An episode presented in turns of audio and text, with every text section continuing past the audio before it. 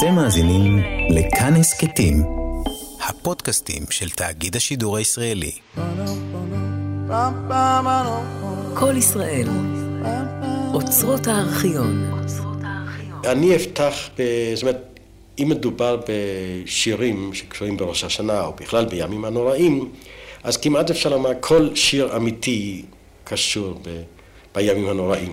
כי uh, כל שיר הוא תפילה, בתפילה אחרונה, ומין uh, פתח לנו שער של uh, הימים הנוראים, גם באופן אישי וגם באופן ציבורי.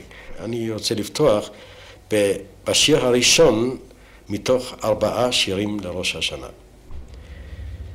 אין מקום בו מרבים ללחוש עלינו, כבין עשבים יבשים בסוף קיץ. אין רישוש מעורר רחמי עננים, כרישוש שמלתך החמה בין כוכבי השרב. אין דם דומה לדמנו, כדם השחור של שדות שרופות. אין פה שכה מרבה בהלל, כצרוב הקרוע של צדקי האדמה. אין מקום בו מרבים לזכור אותנו, כמו בים הנטוש, בחולות שעבדו. אין לנו אהבה אלא בבארות הריקות מול שמי האש, ואין לנו שכחה כמו בחג הזיכרון הזה. אה, השיר הזה הוא שיר אהבה, אבל לקחתי דווקא את ה, אולי התפילה המרכזית מתוך תפילת הימים הנוראים שעלינו לשבח. זוהי התפילה שאומרים אותה בעצם שלוש פעמים כל יום, אבל במשך השנה היא תפילה שלא שמים לב אליה, ורק בימים הנוראים היא פתאום עולה לגדלות, ושם אנו קוראים ומשתחווים, ועלינו לשבח לאדון הכל. ואני השתמשתי בתפילה במובן אה, אחר לגמרי. אבל עלינו לשבח לילה מוכר, זהב מושאל משאול. בראשים עלו לנצח, עוד קולח, הרחק שיער ארוך, אדון אובדן הכל. מה את עושה לי המרוחקת? כענפים תלית בי מחשבות בחוט. ממרחקים תיגע ידך בי כבודקת את גשריי, יישאו וירעדו לך המלכות. מאחורי דבריי האפלים כמו ירח, בואי אליי, עשי אותי עייף, אבל עלינו לשבח, אגן הכל, חיקך, תרועת כתף, אשר נשאה אותך אליי בליל היפוך. כוכבי אדם שוכח מעלינו, סגנון גופך, נוהג רקיע כאן בכוך של העולם הצר הזה, אבל עלינו.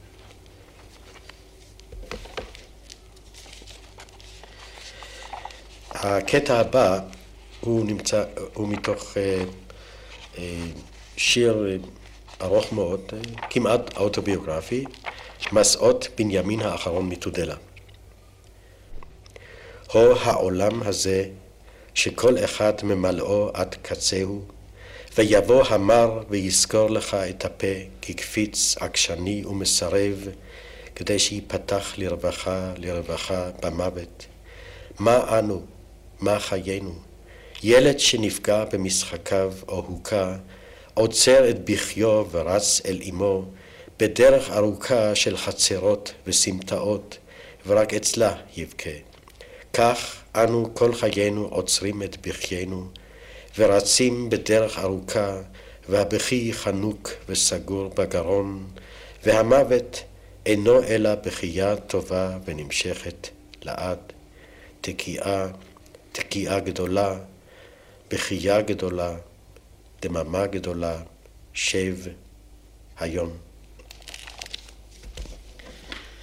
והשיר האחרון אה, נקרא, אה, הוא מהספר האחרון, אה, הגיבור האמיתי של העקידה, ושוב, פרשת העקידה תופסת מקום חשוב בתפילות ובפולחן ובמחשבה של הימים הנוראים.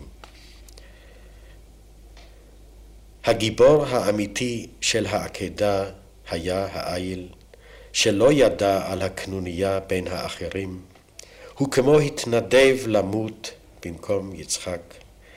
אני רוצה לשיר עליו שיר זיכרון, על הצמר המטולטל ועל עיניו האנושיות, על הקרניים שהיו שקטות כל כך בראשו החי, ואחר שנשחט עשו מהן שופרות לכל תרועת מלחמתם או לכל תרועת שמחתם הגסה.